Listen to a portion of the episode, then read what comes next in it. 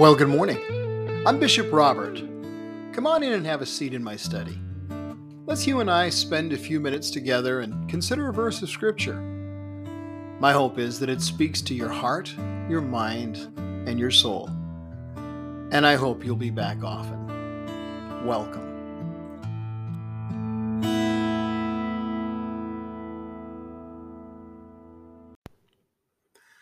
When a dam breaks, devastation follows. It was the end of May in 1889, and day after day of extraordinarily heavy rain had been pouring down on western Pennsylvania in the United States. On May 31st, the South Fork Dam gave way, releasing 20 million tons of water. 14 miles downstream, the town of Johnstown was hit with a wave of water moving 40 miles an hour that measured 35 to 40 feet high. The force of the impact is difficult to describe. Locomotives weighing 170,000 pounds were swept close to a mile away. Floodwaters reached as high as 89 feet Every structure for four square miles in downtown Johnstown was completely destroyed, with debris being washed into the stone bridge at the end of town. That formed a temporary dam at the bridge, which caused a flood surge to roll upstream and reflood the city from a different direction. Then the debris pile at the stone bridge caught fire and burned for three days. Just over 2,200 people lost their lives that day. Bodies were recovered as far away as 350 miles downriver in Cincinnati, Ohio. And when the floodwaters finally receded, the debris pile was 70 feet high and covered 30 acres. The Old Testament prophet Amos gives us today's verse to consider. Let justice run on like a river. Amos 5 is a chapter where God is calling people bent on evil to repentance. I mean, at one point, God appeals to them and says, Seek good and not evil, so you may live. When utter evil bursts the dam that has been holding it back, the carnage is devastating. Day after day, I'm bombarded with images of senseless assassinations from Afghanistan. It weighs heavily on my heart. I, sometimes the latest image or message causes me to just stop everything and cry out to God. My heart breaks for those victims and their families. I cry out to God and I, I pray for grace and for wisdom. And I pray that God will let justice run on like a river. I trust the justice of God. I confess that in my heart, I wish he'd pour out his justice on the Taliban and the Haqqani without delay. But I know that he knows better. I've met terrorists whose lives have been touched by the redeeming love of God, men who had their lives turned around and now serve God with all their hearts.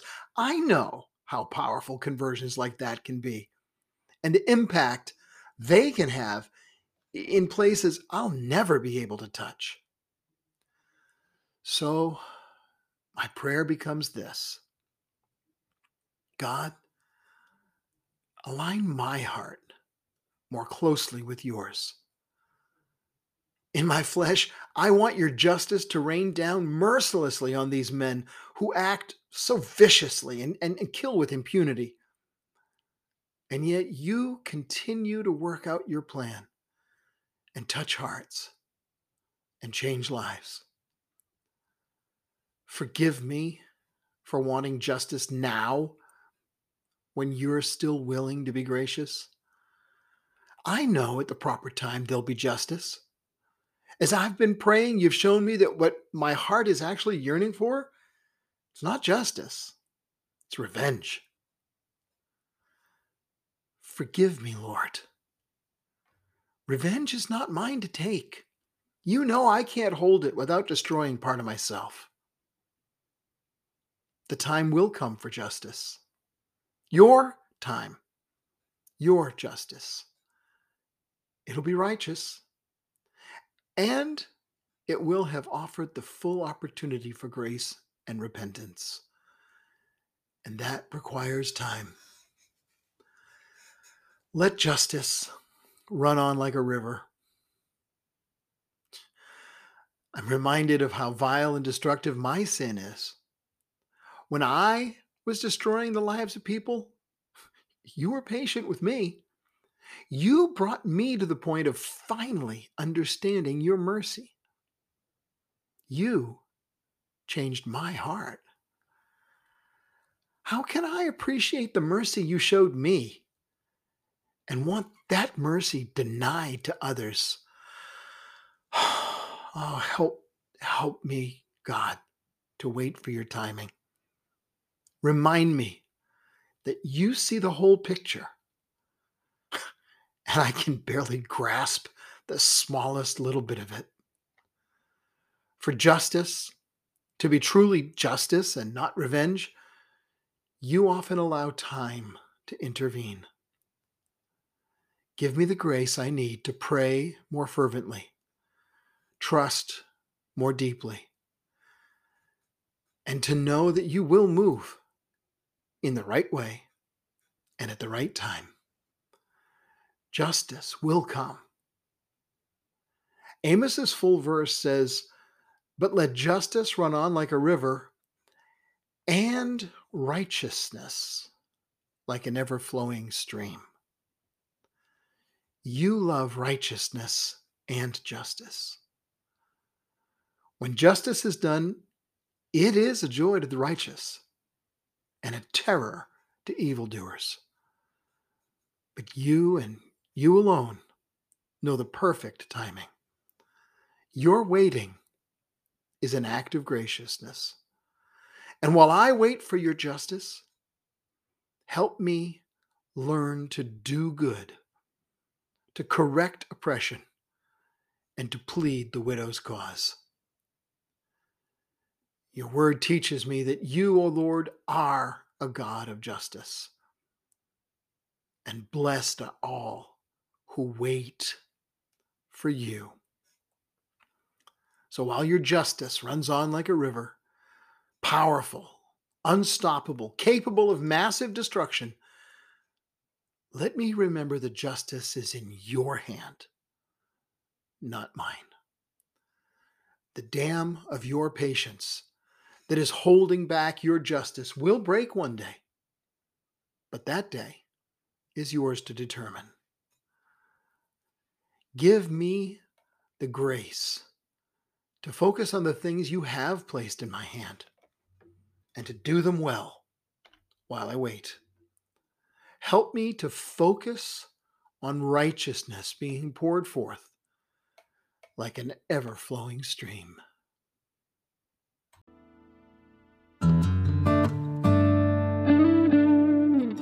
Hey, thanks for joining me today on Mornings with Bishop Robert.